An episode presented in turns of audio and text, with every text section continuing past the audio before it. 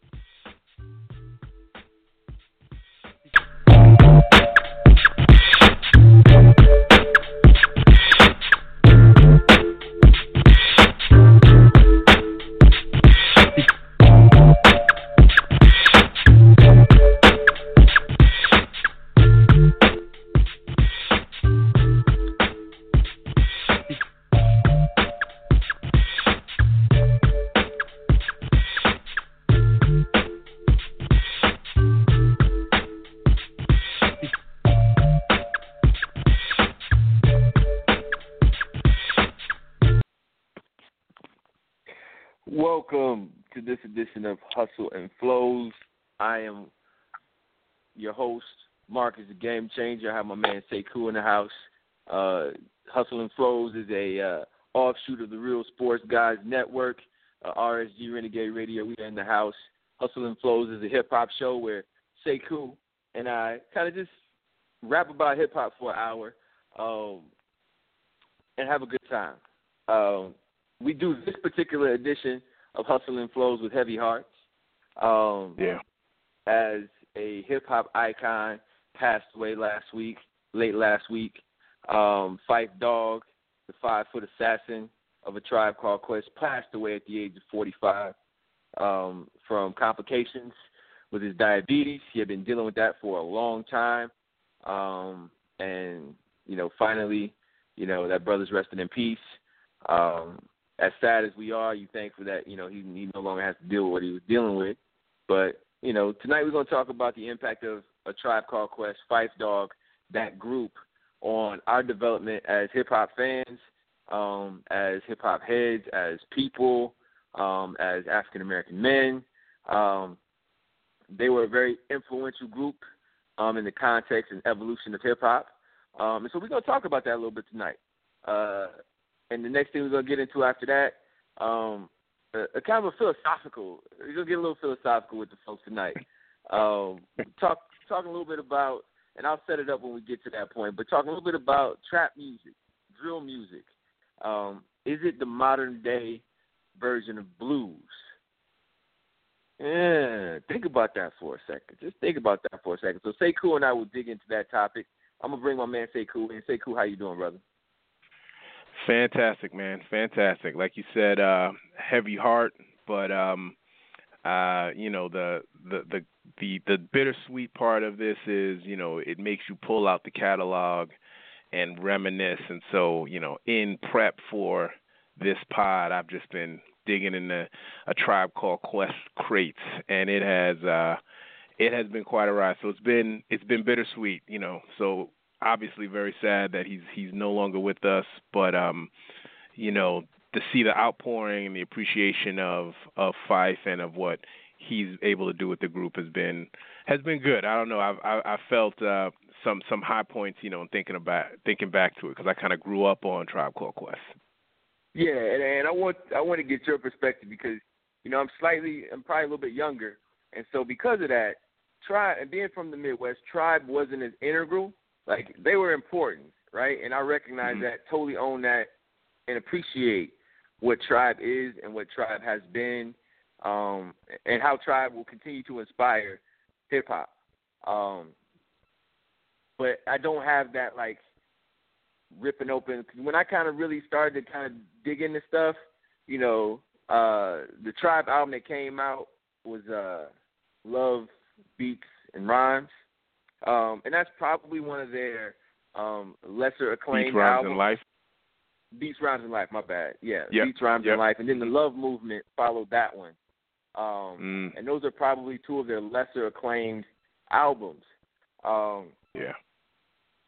but that, but you know, but for you, you know, being a little bit older, I think Tribe was you were there when Tribe was the the group. Tell me a little bit about that. How did that? How did how did when you get introduced to Tribe, and then how did they impact kind of your evolution as a a listener, um, a member, uh, a fan of hip hop? Yeah. So, um, so, you know, how do I, I don't even know really know where to begin. I guess I'll just kind of say in summary, like a tribe called Quest is in essence, um, they if I and we did this show a while ago. We we asked, okay, what is a group that you think identifies or or, or epitomizes um, hip hop for a decade? And um, and I think I chose. I'm, I'm sure I didn't choose them, but they were in my in my running because of the impact they had on hip hop. So, you know, at the at the time there was a, a strong West Coast uh, kind of surgence, right, with NWA, and you know, so this is 1990 when they came out with um, People's Instinctive Travels and Pass the Rhythm. So, you know, this was just an album that was like um, nothing you had ever really heard of before. At least I hadn't, right? So this is I left my wallet in El Segundo. Can I kick it? Right, which is probably one of their better known songs um, that's been sampled by other rappers. Right, it's it's just one of these things that's been remade. I think. Um, so you know that that's a song that had the call and response, kind of really epitomized where hip hop, especially East Coast hip hop, was at the time. And Bonita Applebum is, you know, uh, it's just a song that you heard and immediately you were like, I want to hear this more. You know, it had a sample in it. It had kind of this flow that you had never really heard before, and these two guys kind of going back and forth in a way that um, really complemented one another.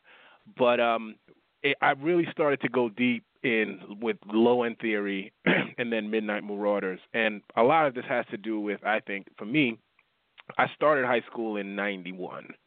So that's when I started really kind of venturing off on my own in the city, my Walkman, um, you know, buying my own music, kind of sharing music with friends, kind of living, you know, that pseudo adult life that you live as as a high school uh, student. And a tribe is pretty much the soundtrack to those years of my life, right? And so, um, low end theory, um, and you'll hear this written about all the time. I think part of the reason it was so influential is that they really, really tried to make a jazzy hip hop album, which, you know, if you're coming off of Straight Outta Compton and Public Enemy and, you know, music that sounds angry and is fast and is, you know, um, rapid fire at you, and then you have these guys who are, you know, we got the jazz and bugging out. You know, it was bass lines, and you know they actually brought in jazz musicians to play the instruments, and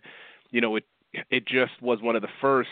And I think a lot of the albums that came after in from the early '90s, particularly the Native Tongues movement and the what we would now call backpack rap, was all influenced by that. And so Phife and Abstract were the the progenitors of that whole uh, type of, of of rap, you know. And so that, and then Midnight Marauders and Low End Theory are just back to back, absolute, instant classic, Hall of Fame. You know, these those those are albums that even if you um and if there's some you know younger folks listening to this and they're like, oh, I never really listened to that. If you just listen to some of these songs, a you probably recognize them when you hear them, and B you'll recognize how many times they've been sampled. People using lines from these songs, right? So now this has become the Yep. source material for sampling. Um, and um, so you know, so that, and then the second part, and the thing that them from great to legendary is then they did it again.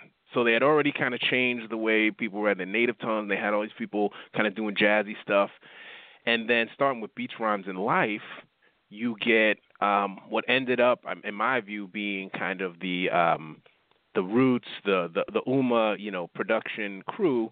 So Mhm. J Dilla, and um, Questlove, and that sound pretty much was started with beats, rhymes, and life. And so, if you think about, you know, how many, how far that then stretches. So this is where I think the Midwest um, kind of influence comes in. So it does it makes sense to me that that might be kind of the, the beginnings of your introduction because that is the kind of style that I think gave birth to anything that's now soulful, anything that kind of is um, maybe dark um, with the production. And so, um, if you listen to any root stuff, neo soul stuff from this time, um, stuff that Common did after this, I mean, it was it all. It was a sound that was created with beats, rhymes, and life. So you have this group that created a sound in '91, was you know kind of doing it had a whole crew, was everywhere, and then created a new sound in '96 that kind of moved, you know, the, hip hop and still influencing, in my view, hip hop even now today. So to have within one decade, really within five, six years of, of each other, they these guys that were kind of um, cutting edge. I mean, they they made the decision we're going to now sound like this, and people just, you know, were attracted to it and picked it up and kind of ran with it. Yeah, and I think you know, especially in the genre of hip hop, where as far as the musicality goes, people kind of put it in the background. Um, as far as the the instrumentation that goes on and what you're actually hearing um, behind it, you know, I think true hip hop fans, that's kind of a the beats are important, but a real hip hop fan wants to hear some meat in the lyrics.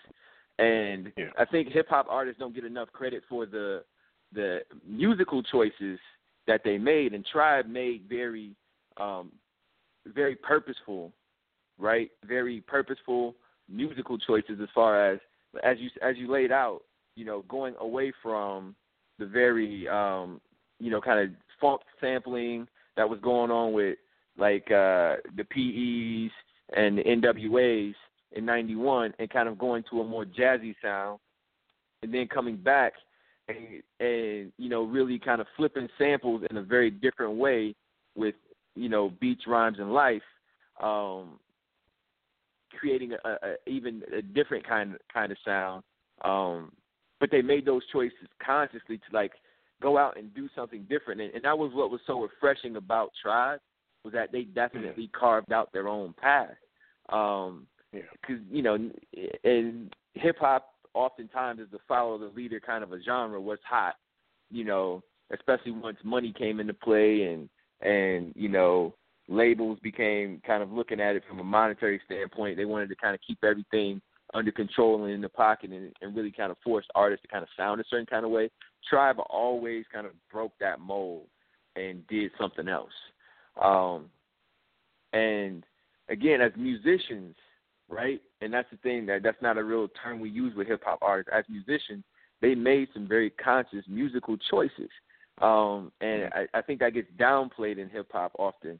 Um, that you know, guys just get a beat and then they just roll with it and they they just rap over it. And if it's a nice rap and the beat kind of meshed together, then they just keep that song. You know, there, there was there was a definite um, philosophy, right? Um, I think yeah. it was uh, I think it was Guru um, on uh, Gang Starr's Moment of Truth album, um, where hmm. uh, he was talking about, uh, you know, we have formulas, but we update uh-huh. formulas. you know yeah. In a little interlude. Yep. yep. So um, I think you know that that that's what I think about when I when I think about Tribe. Uh, they and I don't know if they they necessarily had a formula, but more of a philosophy.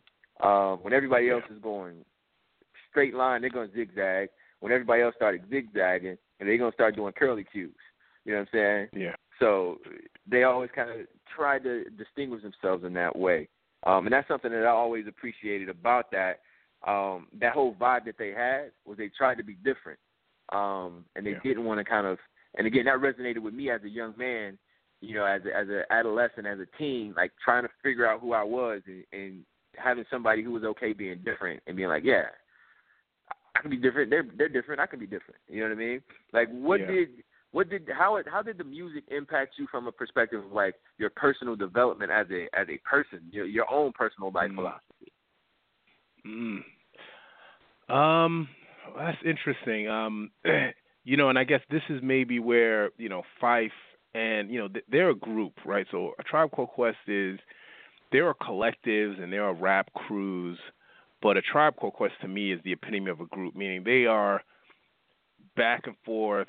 They are a, a unit, you know, together, and so you know I always and probably anybody, a lot of people can relate to this. And the thing that made Phife great was that he loved to kind of just be this um, this wordsmith, right? And so um, he was a wordsmith, and he had the braggadocio, but he wasn't uh, overly violent. He wasn't. Um, he didn't glorify violence, right? And so he purposefully, and both of them, you know, set themselves up as like, all right, we, you know, we grew up in in Jamaica, Queens. We grew up in places where there's violence, but that doesn't define who we are, you know. So we can be respected, and we can be, um, you know, uh, in this in this uh, this this this rap world where people at that time are talking about the guns they they they have and the drugs they sell, and they, this was never something they wanted to do. So now this whole conscious rap um, which you know, and Public Enemy had done it, but they were revolutionary. They were still fairly violent. Like these were,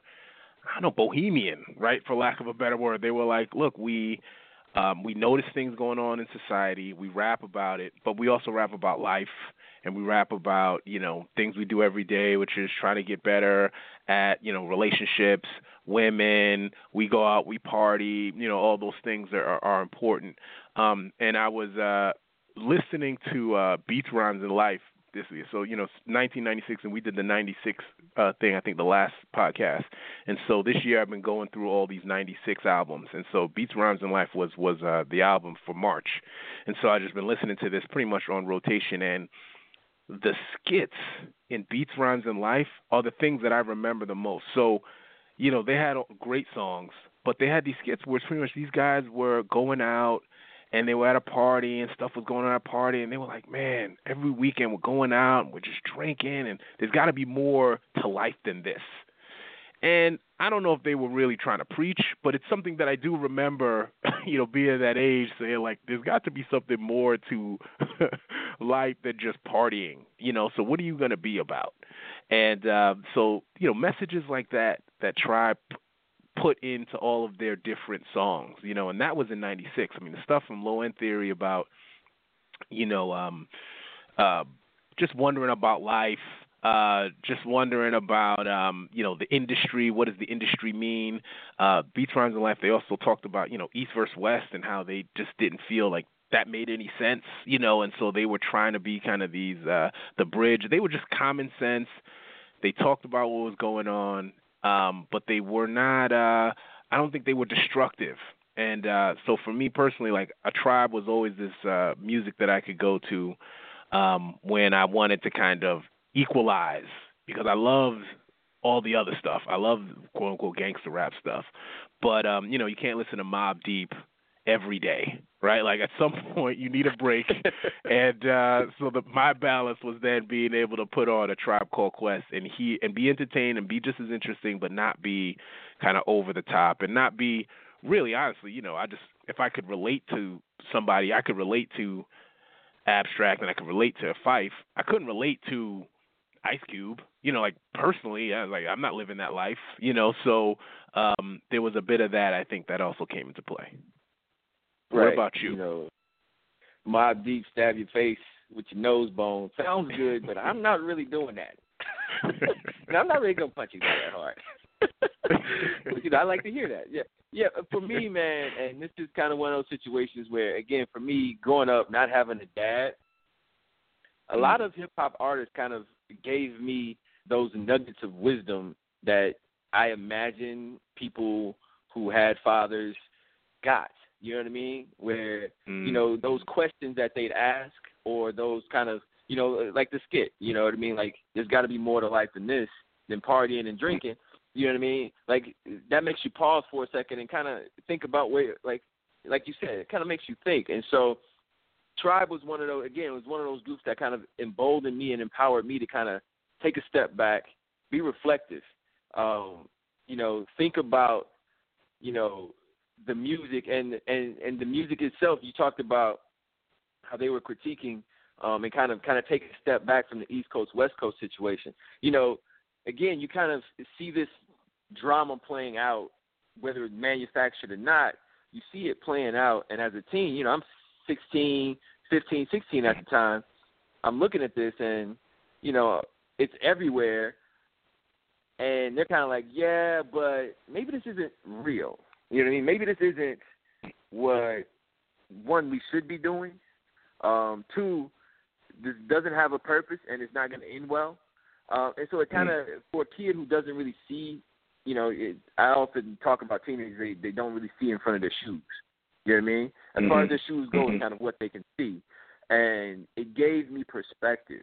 Um, and again, it kind of it kind of gave me that balance, right? So you had Phife, who was witty, kind of clever, um, kind of slick, slick mouth. Everybody had that buddy who was kind of like a, a Phife type, who was slick, mm-hmm. slick mouth, always witty, sharp tongue, smart, um, clever, but still, you know, he he had he had he had a he had a bravado and a swag to him um, that was relatable, right? It wasn't an over the top swag where you know it's about his chain. Like it was just like this is a cool dude. This is the dude I'd hang out with. This is the dude I'd go to a game with. This is the dude I go to a concert with. This is the dude I'd walk to the store with. You know what I mean? And just hang out with. You know, we just sit around and just you know just rap for for a while and just kind of talk about chicks, talk about girls, talk about ball, talk about whatever. But we could do that and it wouldn't feel awkward.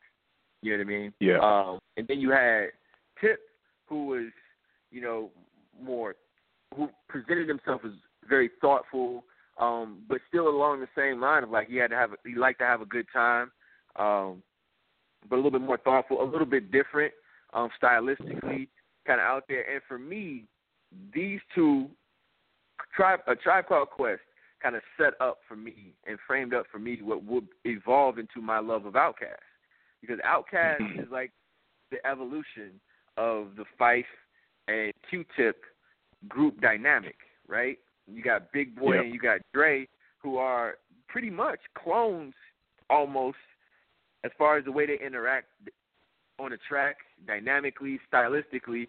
They're almost clones of the Phife Q-Tip kind of relationship, right? As artists. Um, yeah. And you know, for me, given the impact that Outkast had on me, like that, that's where I I, I give tons of props to Tribe because they laid the groundwork for there to be an Outkast. Um, and they created kind of that that beta, that patient zero for what would come after, um, and what I would then fall in love with. Again, I still love I love Tribe's music. I don't have the same connection to it that I do out because as you know, Outkast was my soundtrack. We talked we talked about this when we talked about '96. That was my sophomore year of high school, and ATLiens was pretty much all I listened to all the daggone time. I mean, it was it was that it was it was bad enough where my mom was starting to know words to the songs because I was playing it all the time. You know what I mean? So uh-huh. it was one of those situations. So, yeah. um, but that's kind of what it was for me in my development. It kind of, it kind of again justified my wanting to be like the cool dude who you could hang out with. Like he still wasn't gonna like just run in my pockets or anything like that. But yeah, again, it kind of gave it kind of emboldened me to zig when everybody else was zagging, and I needed that. Um, and I think every teenager is looking for that thing that's gonna kind of help them kind of figure out which way am I gonna go when everybody else is doing this. And honestly, those kind of artists kind of kept me out of trouble. You know what I mean? Because you know, as a as a as a preteen at 13, I moved from Chicago to Wisconsin. Um, and in Chicago, I had all my older cousins. I had that family network, right? Mm-hmm. I'm the oldest of my brothers, and so I don't have an older brother. And so my cousins were my older brother. And when I moved away from Chicago, kind of hip hop became my older brother because it kind of allowed me to kind of be like, yeah, when these guys are doing this, I'm gonna kind of go this way because I'm this kind of cat. You know, it gave me uh, an identity to jump into that I could relate to, but also my peers could relate to and be like, yeah, he's not like that. You know what I mean? Let him go do his thing. He does that other stuff. you know, he yeah. does that other stuff. You know, let him go do that. You know, so that's kind of yeah. you know, it, you know, when, you know, it's it's cliche when people say hip hop saved my life, but I won't say it saved my life, but it kept me out of a lot of junk. yeah, amen, man. That that's uh feel like we're preaching here now, but um, I think it's I think that's accurate. You know, it's um, like you said, it's if you're listening to this music or you go somewhere and people are listening to music, music brings people together in general. And then when you have feel good kind of music, that just kind of helps things in general. And maybe this uh, this will bleed into the second part of our uh, of our conversation. But there's two two things. But one thing I wanted to ask you that I've been thinking about. So this may not be uh, for you because because uh, of the time you know when you when you came to try, but I have had at least a uh, eight year argument with one of my best friends about what the best tribe album is. And so uh, I'm a I'm a low end theory guy. There I think it's just one of the best albums period that has ever been put out. Um, uh, he and he is a Midnight Marauders um, fan, right? So we I mean we just have not we still don't this, I mean, I was texting him earlier, and I was like, "Oh yeah, I'm doing this thing." He's like, "Oh, you gonna talk about this argument we've been having for forever?" I'm like, "I might, but you know, you're not gonna be on the show, so you're gonna lose." right. But um, you know, to think that these two albums were two years apart from one another, and they're both great. And um, you know, if you just go down the, the line of just the the songs that the, the reasoning for Midnight Marauders the only reason I think you could ever put Midnight Marauders ahead of Low End Theory, and I have to say this just because my boy Quick is not on the podcast, so he can't respond, is you have to love Award Tour and Electric Relaxation. Those, those tracks were so big and so, you know, just everywhere that you feel like, well, that then makes it the best album. You have to pretty much be, are there home runs? Let me count the home runs. This one has two the other one doesn't have two as big. That's for me. That's the only reason. Because if you go track for track, uh, low end theory. I mean, I don't think it, Midnight Roars come close. And you have check the rhyme, which I think is still uh, a song that if you put on right now, most folks are going to either recognize it or at least nod their head. And then you have Scenario, which is the best collaborative rap song uh, probably of all time. I was like, so there's two, right? So we used to go back and forth on this all the time. I'm still, and I've had people I respect try to convince me on Midnight Marauders. No, Low End Theory. that's the best album. That's the best tribe album. Um, you probably haven't had these discussions, but it, I, I need to go on record saying that I think Low End Theory is number one. Okay, so I, I I can't and I won't because and I won't because I'm not I'm I don't like to I don't like to go where I'm not really I'm not dug in. So I'm like I'm, I'm not going I'm not dug in on either one of those. Um, mm-hmm. But what I will say, I understand. Like I, I hear your logic, right?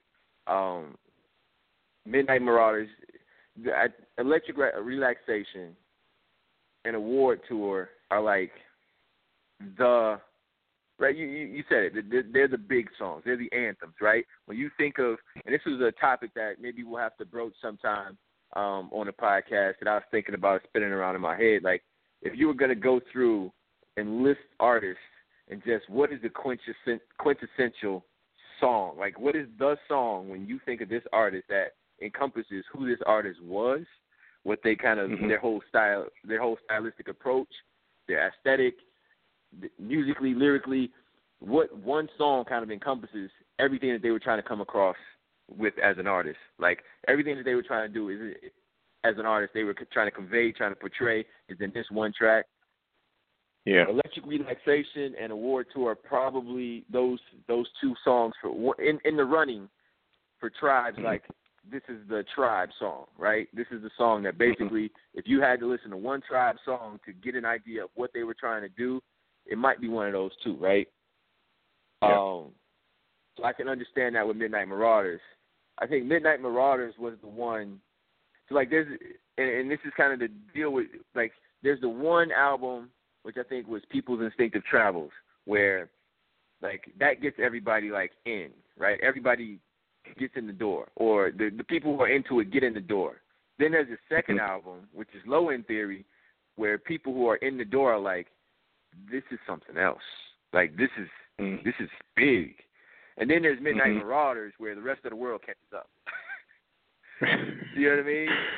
Like this is so. This is like uh, Jordan's third championship, where it's like at that point, he's like uh he's or he's been ordained. Like the first one, oh, it's upstart. Second one, like, oh, this guy, you know, is really good. And then by the third one, they're like, okay, he's king. Yeah, yeah, yeah. And and then it's just kind of accepted, like, yo, yeah, they're really, really good. You know, they're really, really good. And then, you know, and that's why I think sometimes people hold up Midnight Marauders as a little bit ahead of, because again, I've heard Midnight Marauders as you know put up as one of the greatest hip hop albums ever. Um, Mhm. and I think that's that's a little bit why because it's that it's that one where one everybody was expecting them to come correct, and they may have exceeded expectations even, you know, and Uh, expectations were the highest for Midnight Marauders. exactly, okay. and they and they and they and they satisfied the appetite. And so then that, Mhm. there comes that like, yo, these yeah, these dudes are. It's like it was anticipated. People were waiting on it. It came out, and it was just as good as they thought it was gonna be. You know, whereas I think people may slight low end theory or downgrade low end theory in comparison to Midnight Marauders because again, the people who were already into them, it validated what they had heard on, you know, people's instinctive travels, right? Yeah. Yeah. So, and Low End Theory validated that for those people that got in early. And, you know, hip hop is and music in general is always one of those things where it's like when it's my thing, it's great, you know. But when these other people start getting into it, hey, I was already listening to this. I was already enjoying it. So you know, so I, I can't really. I don't. I don't want to. I don't want to pretend get into details of, of Yeah. tribe that I don't really Good. have. Stay out of this but- fight. Stay out of this fight. Yeah, you don't I'm want gonna any stay. I'm gonna stay back, thing, man. I'm, this not. This is not my fight. This is not. this is not my my my cross to carry. So, um, But one thing um, uh, I do want to add that really got me thinking, and I'm glad you mentioned Outkast because they were who I was also thinking about. And thinking about, and I I think you have to kind of say this, you know, where do they stack in the best groups in hip hop history? And um, I don't think I've seen any list where they're number one.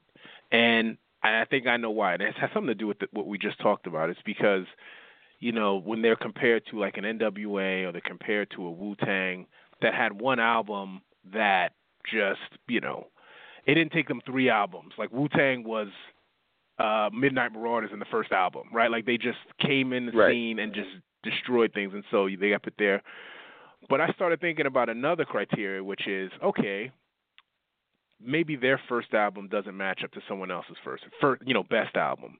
But if you start going album for album, okay, what's their second best album? Now compare that to another group's second best album. All right, Right. there I think you're not going to find too many groups whose second best album, let, let's say second best is Low End Theory, right? Who's who has an album that's as good as Low End Theory? That's their second. And then third, let's say third is Beats, Rhymes, and Life, you know, which had which was a great album, you know. And then fourth, so they had five albums. I was trying, and I, I sat and thought about this for about five minutes. I was like, is there another group that has five albums that I can legitimately say all five down the line are better than this one? And the only group that comes close to me is Outkast.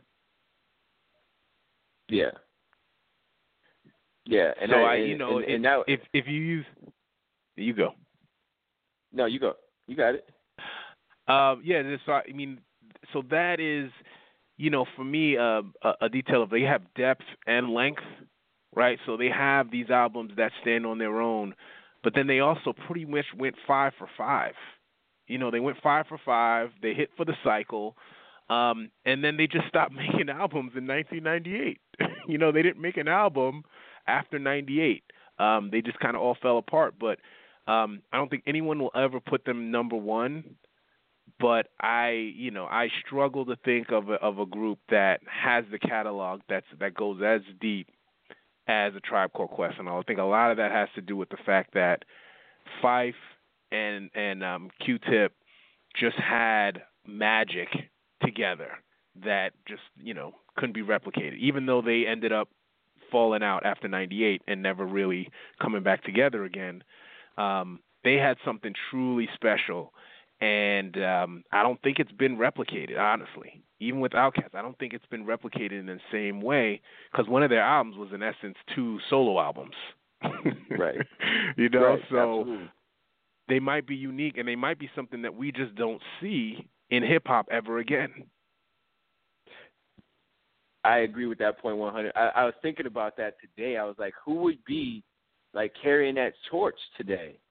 And I was at a loss. Like I could not think of two guys who, and not two guys who just kind of rap together, right? You know, Yeah. not two guys that do a lot of songs together. Like not like the Watch the Throne, Jay Z and Kanye, where they they do an album together and it's like a Jay Z song, a Kanye song, and, and you know, it's Yeah. like two guys who are like, without this other guy, this other guy doesn't sound as impactful to me, you know, or Yep. there's just a, a a back and forth that is natural. It's it's authentic, it, it, and it works. And I, I I'm maybe you know of somebody, but I I couldn't think of anybody who I felt like, you know, yeah, that's that's that those guys right there are kind of carrying the torch for for you know for a little bit, kind of little Yep. brother, Phonte, Yep. Big Pooh. That was exactly what I was thinking of- about. Yep. But I mean, I, they haven't they haven't made made an album in a long time. They fell apart. No, I mean they. So this is Yeah. the, the thing, right? They fell apart. Um, they didn't even get to five albums, and they kind of, you know, they kind of, um, I won't say fall apart. I'll say they uh, uh, disbanded. You know, um, but they were, and they were, you know, named with that in mind. They were the little brothers to Tribe and and De La Soul and Public. They were the ones that wanted to carry on the torch of good movement, and for you know the listening and the minstrel show that is as close as I've ever come to just being in that zone of 91 and 93. Like those two albums to me were just magic. And then Yes. after that it, you know, so that's why Yeah. it's like it might just be The the, wheels the fell nature of the game right now is you will not see a group make five albums together. Like a true group make five Right. albums. It just may not it just may not happen again for 40 years or something like that. And so that's part of the the bittersweet part. Like in listening to this, I was like, this is great, man. This I, we should really cherish this. This is going to be like the Seinfeld of hip hop. Like there's just never going to be a show like Seinfeld again, just because Seinfeld came along at a time when you could have a network show that everyone watched. And I was like, now, are you ever going to have a group, two MCs that truly make music together that'll do it for nine, ten years? Right. Yeah, I, I, I agree with you 100%. I, I, I, I, nothing's impossible, but the chances are really, really slim given the climate, you know, and just the way the game is right now. Um, so, you know, RIP to Phife Dawg. Um, you know, Tribe will always be, you know, in the conversation as one of the greatest groups in hip hop history. Um, and I think that's rightfully that's their rightful place is always in that conversation. If they're not at the top of your list, you have to give consideration.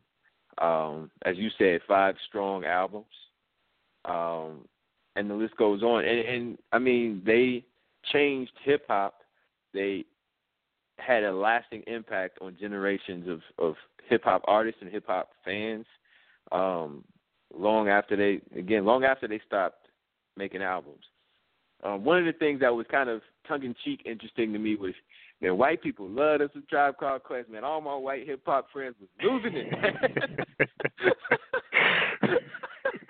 Because it was safe.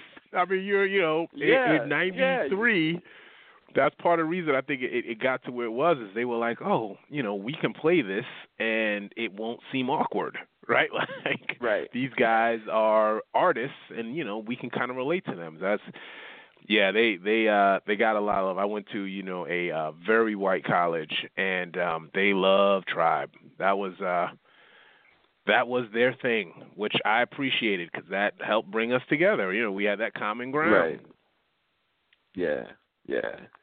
So yeah, but hats off to to Q-Tip and Ali and the whole crew for carrying on, and um, you know we'll miss Phife.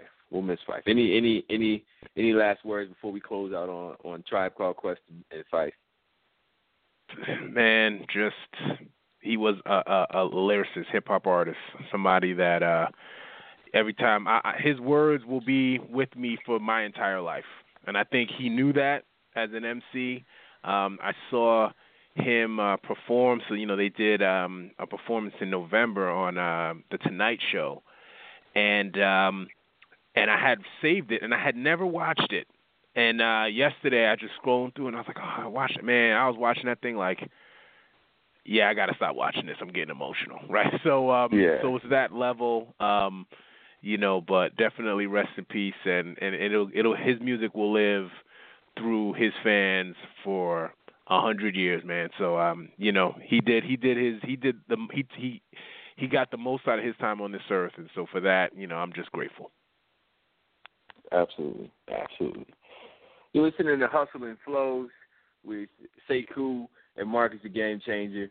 Uh, we are in the midst of a great edition uh, of the show. We are going to transition our conversation, um, and I'm going to set this up. And you know, this is something I just wanted to have a conversation. I just wanted an idea, a concept. I just wanted to throw out there because you know there there are a lot of things, and we could probably do a single podcast on just this one topic or topics like this. Um, so we'll do our best to kind of condenses and have a nice conversation in the next 20 minutes. Um, my wife is an educator. I'm an educator. My wife is a teacher. She was at a hip hop education seminar um, here at the UW Madison. It's called Hip Hop in the Heartland.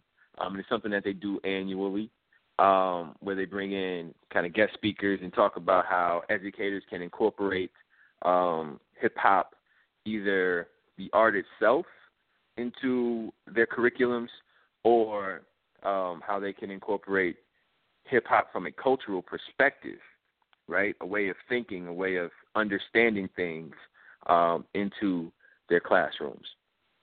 Um, and so one of the speakers, and you know, she came back and she was like, you know, she's married to me, so she we're going to talk about hip hop and just some of the ideas that were um thrown out there after when she got back. So, you know, we started talking and she was like, "Oh, and this one presenter and I don't want to. be. I'm not. I'm not critiquing the presenter because I actually didn't hear their their presentation and I didn't read any of their work and I haven't seen any of their research or, you know, really uh, have a great understanding of kind of their their theoretical premise, um, just based upon kind of what my wife presented. Um, the general premise was today's modern day trap, drill music, um, the kind of Future Migos, Chief Keef kind of sound um, is the equivalent of blues. Um, it's modern day blues. Um, and the way it was presented to me was that the one of the core premises was the same social conditions, um, the oppression, the marginalization, uh, the socioeconomic constraints upon African Americans in urban environments and even rural environments, um, is no different, and that music comes from that same vein, um, comes from those same conditions, um, and draws from those same circumstances, and so um, you there, therefore the, the the presenter was kind of making this this jump in correlation. So that got me to thinking, and I wanted to I pose this to Sekou do I really is it on any level, not just on the presenter's premise, but on any level, do I think that that um and so me and my wife started going back and forth about it. Um and I'll, I'll before I give my perspective on it because I've had a couple conversations about it with people. I presented this idea to Sekou when we were pre- preparing to do this podcast. What are some thoughts you've had around it um, as you've had a couple of days to kind of think on this? Um, so I always try to be open minded with ideas. That's the academic in me. I was like, okay, let's take this seriously. What would it be? Um, and so there are there are plenty of similarities. And um, so besides it being just an African American music form, Southern roots, um, it's uh it's it's raunchy in parts right? Like purposefully as blues was right? Blues was the music where there was a lot of innuendo. You know it was raunchy for the time right? Like raunchy now and raunchy then are different right? So i i try to control for that. Um it's about personal ill, like things people go through, personal woes. Um, so there I get, and then the, the the nature of the music itself is, I think, uh, tr- you know, like trance like. It's it's um, I, I don't know how to describe it. Like it's it's it's it's a kind of music that kind of sucks you in, and you kind of sit within it right? You don't listen to it. You know, like blues, it takes you over. Otherwise, you're not really listening. Um, and I think the same is for this music. Either it's just noise or you're like really feeling it. And so there's a lot of emotion there and all that stuff. So those similarities I can see, but content wise and and you know the larger it's you know uh, an offspring of the the current you know a black experience sh- sure but you know is it just you know blues was also about pointing out things that need to be changed, you know, so pointing out oppression in a way, not saying we're we're oppressed, like things need to change and you know uh, we're not getting what we what we deserve and that kind of thing. It's almost like you could imagine like uh, not revolutionary music, but it was like expression of kind of a larger black issues and. I do not think that trap music is that.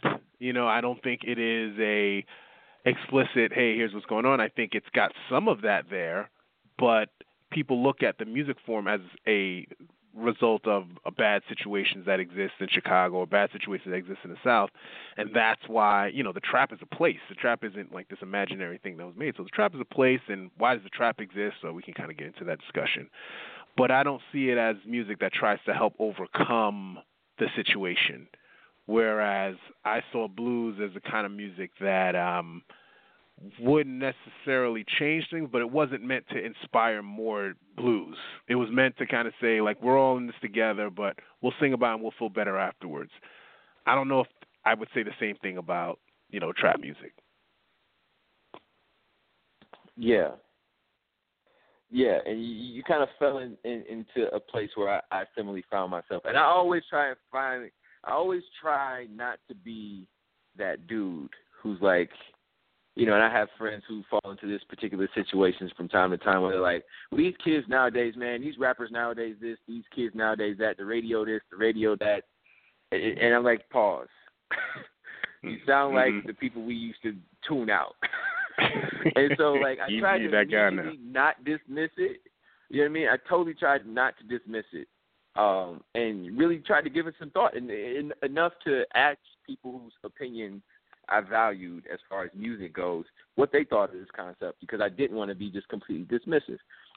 Um, as I began to kind of formulate my own ideas around it, um, one thing that kind of really stuck out to me was the authenticity of blues, and mm-hmm. I, I that's where I kind of saw a divergence between the the within the theory, right? Is that I don't know if some of the brothers who are and this is this goes from knowing people who rap, who are in the industry, who are, are rappers, who you know have a persona. Um, mm-hmm. And not that blues artists didn't have personas, right? They did to an extent, but I'd say if you're talking about like persona, persona to like who the real person is ratio, blues artists, when we're talking a historical perspective of blues, I would say it was 80-20, right?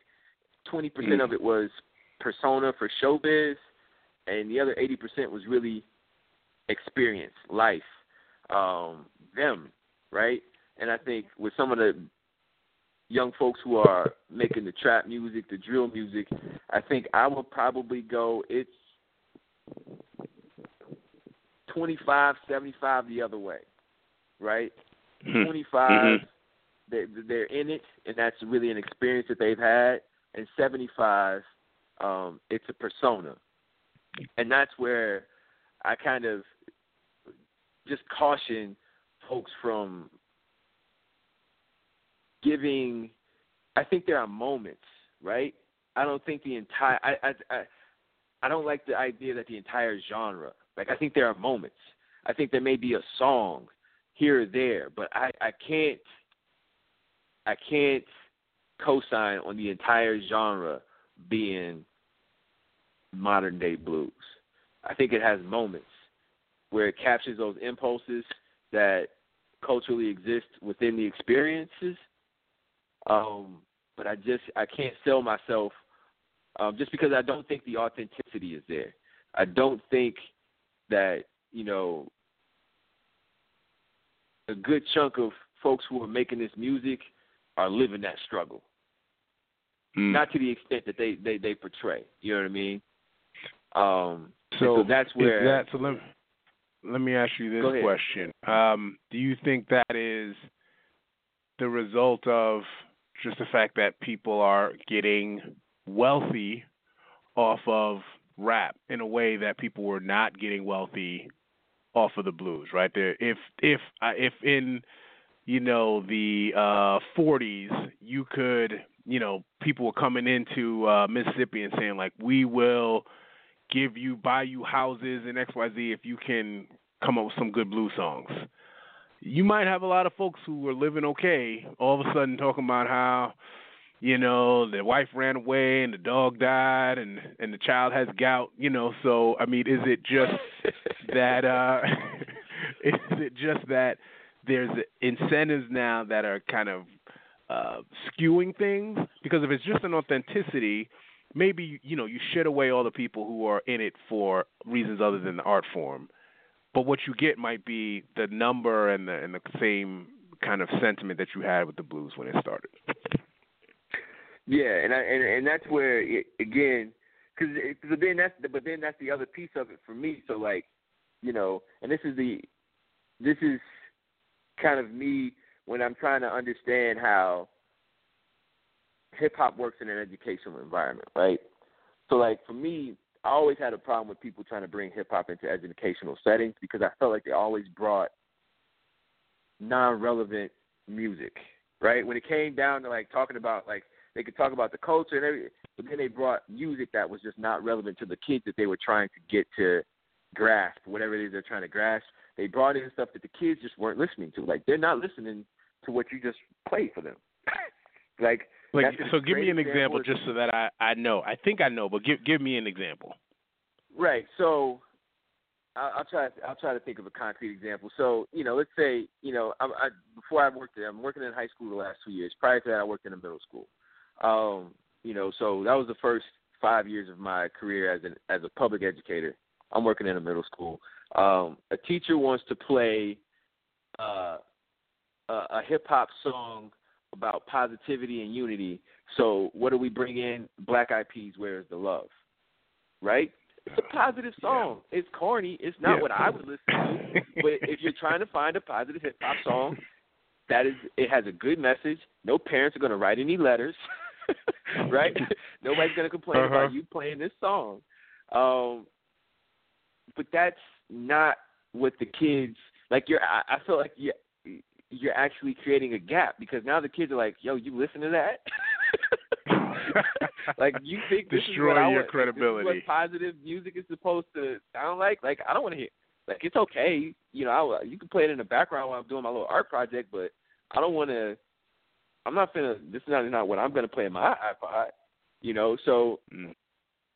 that that's an example. Like I feel like you know, yeah, but, and so that's where the authenticity piece comes into play because if you're gonna try and draw this connection and make a connection to blues and then try and get kids to understand the blues from today and then you're gonna kind of like I don't know. I feel like it's not the same thing.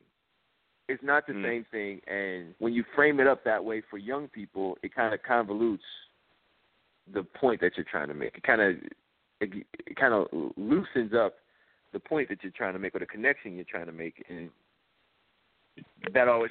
I feel like if you're gonna have a real conversation about it, you got to go there. Yeah.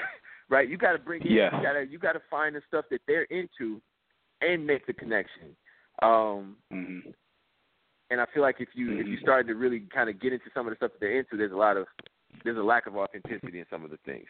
Now, I'm not one of those people that I listen.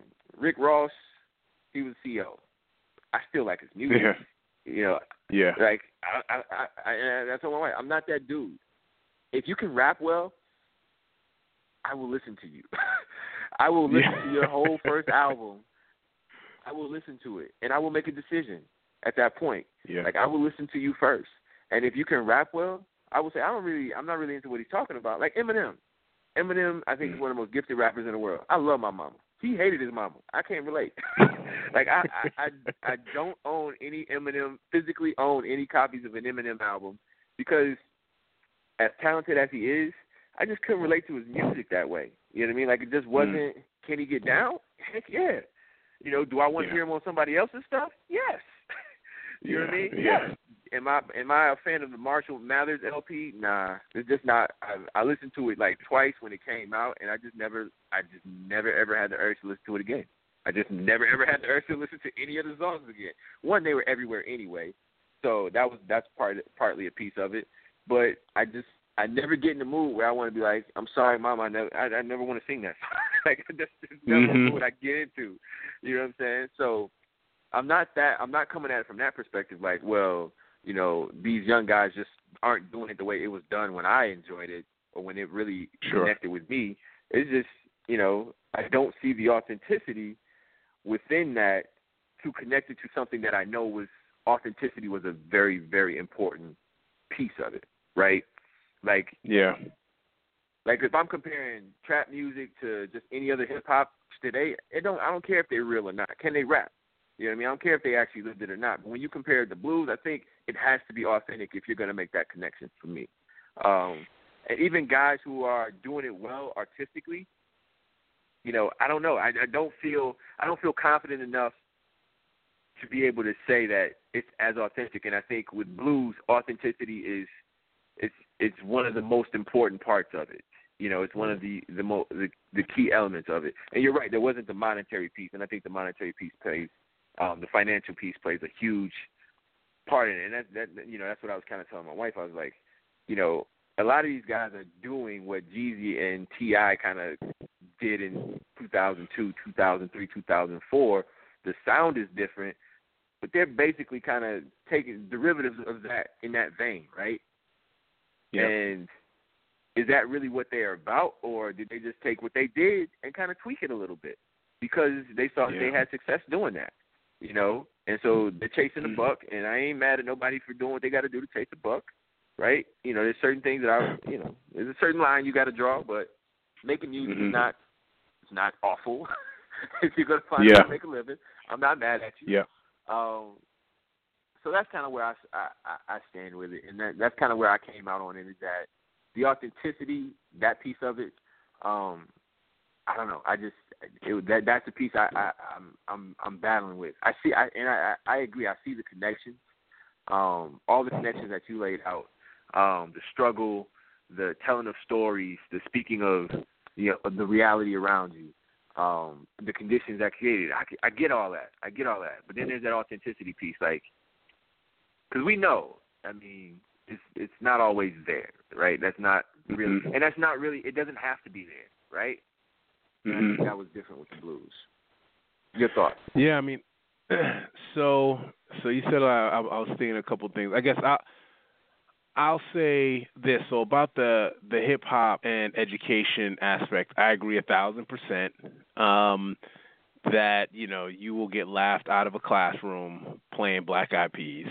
You know, to a bunch of kids, they're gonna say like, that was just an what? example. I, I, I was I was trying to think of something maybe even more more uh, more uh, more relevant example, but that was the, that was the one that kind of stuck out Nope, of my head. that was- from, from that was day. perfect. Yeah. That was perfect because that is exactly the type of thing where I'd be like, oh yeah, that'll get you clown. Like, because it's yeah, technically it's a song that's top of the charts and people probably know the words too, but they're not playing that, you know, at home or on their way home. Um, so there's, um, you know, uh, on Twitter, a, a, a, a group, the collective that I kind of follow called uh, Hip Hop Ed, and um, there's a brother in New York. Uh, went to the same high school I went to, uh, Chris Emdin, and uh, they do a lot of discussions about this exact topic. So, um, how to incorporate hip hop and those kind of things into the classroom in a way that's like you're saying, authentic, not corny. All this. And he actually has a book um, hilariously titled "For White Folks Who Teach in the Hood and the Rest of Y'all Too." So, um, so someone is on this. They're they're they're, they're trying to make it happen and trying to change people. Um, you know, one Twitter conversation at a time. So uh, it's not been done well, but I think there's some folks who are really doing it in an actual, in an authentic way. Um, and I have a good friend of mine who was uh, a rap artist um, for a long time and now works in high school, and so you know his students will find his stuff on YouTube or whatever and be like, "You did this?" He's like, "Oh yeah," and now all of a sudden they are way more interested to hear about what he's got to say about things, right? Because he's kind of got the street cred, and so I think there's a way for it to happen, but for the most part, it does not happen probably the way it needs to. But uh, as far as authenticity, we we need to probably uh, set some time aside to talk about this because um, I think blues for sure. I think hip hop though was based on authenticity. I mean, this is like the uh, real, keeping it real. Like all we talk about is authenticity in hip hop, but yeah. what is authentic shifts, right? Particularly when being rich and having money lets you kind of float past that. And I think, you know, the poster child for that is Drake right now. And probably for a while was Puffy, where it was no one really thinks he is about that life, right? No one really is under those illusions. But because they are successful and because they have a lot of money, that gives them the ability to kind of enter into fields with probably cats that wish they weren't there. you know what I'm saying? So what's authentic what's authentic I think is uh is is we wrestle with all the time. So I, I, I will agree with you, however, I think, you know, blues, um, I would compare it to hip hop in general. And I would say trap music is probably the raunchiest, no no good blues, right? That that's maybe the more accurate comparison. Like comparing blues to trap music, I don't think is a good one. I compare blues to hip hop, the genre as a whole. Right. And Right. say, well, there's a part of hip hop that's really, you know, kind of twisted and dark and you know, a whole bunch of all this stuff. And maybe there's a part of blues that's like that that we just don't know about. So maybe Right. that's maybe I just don't like the analogy because I think it's you're taking a small slice of one thing comparing it to a whole nother thing, and I think you know it's app it's not app it's apples to oranges. I I agree, and and maybe that's that's kind of at the core of kind of my feeling is that you know, and again I I can't I don't want to dig into the presenter because I didn't hear their presentation, but you know if this was a way to kind of legitimize talking about trap music in class, just talk about trap music in class because your kids are listening to it, right? That's legitimate. Yep. Period. Bleep right? out the bad that's words, legitimate within but itself, right? Yep. Right. That's Yep. legitimate in itself to to because it, the kids connect to it, right? And that's what it should be about. Like, so let me let me take what you're already into and walk you walk you from that to this thing that I'm into or that I want you to kind of know about. And on that journey, we're going to hit all these stops on the way. And now I've educated you on something. You know what I mean? And you've educated me on something as we've gone. You probably pointed out some things that I didn't, I wasn't aware of. And that's the exchange that you just do, right? You don't need to make these kind of weird connections to to do that. And I know that's harder Yeah. for for others. Um, I know that's harder for folks to do, but ultimately that's what it comes down to. That that's what you're trying to do. And and so you know I I, I always you know when people try and stretch, I think, and try and find ways to legitimize bringing hip hop into a a classroom. Um, like just do it. do it because the, the kids are into it. And if the kids are into Yeah. it, that is legit. If your kids are into bachata and salsa, then you got to bring some of that into the classroom too. Why? Because your kids are into it, and that's Yeah. what you're teaching. Right? You're not teaching math; you're teaching children, right? And So, Mm. you know, you're teaching children how to about math, but you're teaching kids, right? That's the primary. That's who. That's what you're doing. you know what I mean? So, so yeah, we'll, we'll revisit it. We'll revisit it for sure. Um, and I look forward to having more conversations like that as we go through. So it was interesting. I'm gonna try and look up. Uh, give a plug to your guys uh, on Twitter. Yeah, uh, that's, that's something that folks may want to check out. Yeah, hashtag hip hop ed ed. Um, you can go. Uh, what's the website, man? Now you caught me off guard. Um, if you look that up, uh, the brother's name, last name is E M D I N. Christopher Emdin. I'm probably mispronouncing that because I've actually never said his name out loud. So uh, my bad, Chris, if I if I butchered that. Um, but um, they're uh, kind of on Twitter and they have kind of these group discussions using the hashtag. But um, check out his website, hiphoped.com, um, and especially if you're an educator, uh, if you're that educator that's talking about uh, blues and trap music, you need to get yourself hip hop edited. No, I'm joking. Uh, you know, but uh, check that stuff out, and um, um, I strongly recommend him. He's a good dude. Uh, went to one of the greatest high schools in the world, which is the same one I went to, and uh, you know knows what he's talking about. He's at Columbia now, so you know he's kind of a smart guy. All right, all right. Well, that'll do it for this edition of Hustle and Flows. Uh, R.I.P. to Phife Dawg. Long live the tribe. Um, any last words, Sekou? That's it, man. Let's uh let's go. Um, you know, with him gone and uh I know this is way off beat, but Shandling, like I mean, cats are uh, just not around. You know, don't get comfortable. Yeah. Enjoy. Go go see that group that you've been thinking about. Man, am I gonna go see X Y Z? Go see them. Spend that money, um, because uh, you know you're not promised uh, forever. So he Phife was working on albums. You know, he thought he was gonna be around. So um, you know, so I guess uh, that's the lesson to take away from this. I guess. Absolutely, cherish the moments. You know, even the best laid plans become unraveled. So yeah, man. Till next time, game changer and Sekou.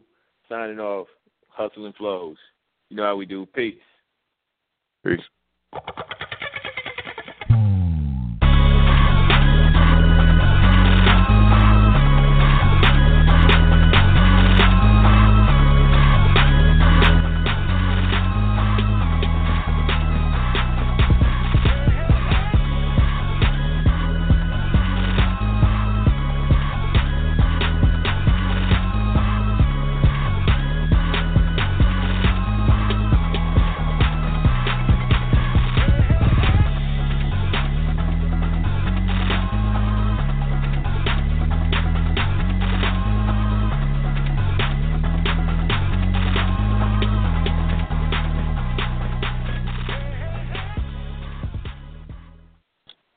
Guys, it is Ryan. I'm not sure if you know this about me, but I'm a bit of a fun fanatic when I can. I like to work, but I like fun too. It's a thing. And now the truth is out there. I can tell you about my favorite place to have fun Chumba Casino. They have hundreds of social casino style games to choose from, with new games released each week. You can play for free anytime, anywhere and each day brings a new chance to collect daily bonuses. So join me in the fun. Sign up now at ChumbaCasino.com. No purchase necessary. VGW. Void were prohibited by law. See terms and conditions. 18 plus.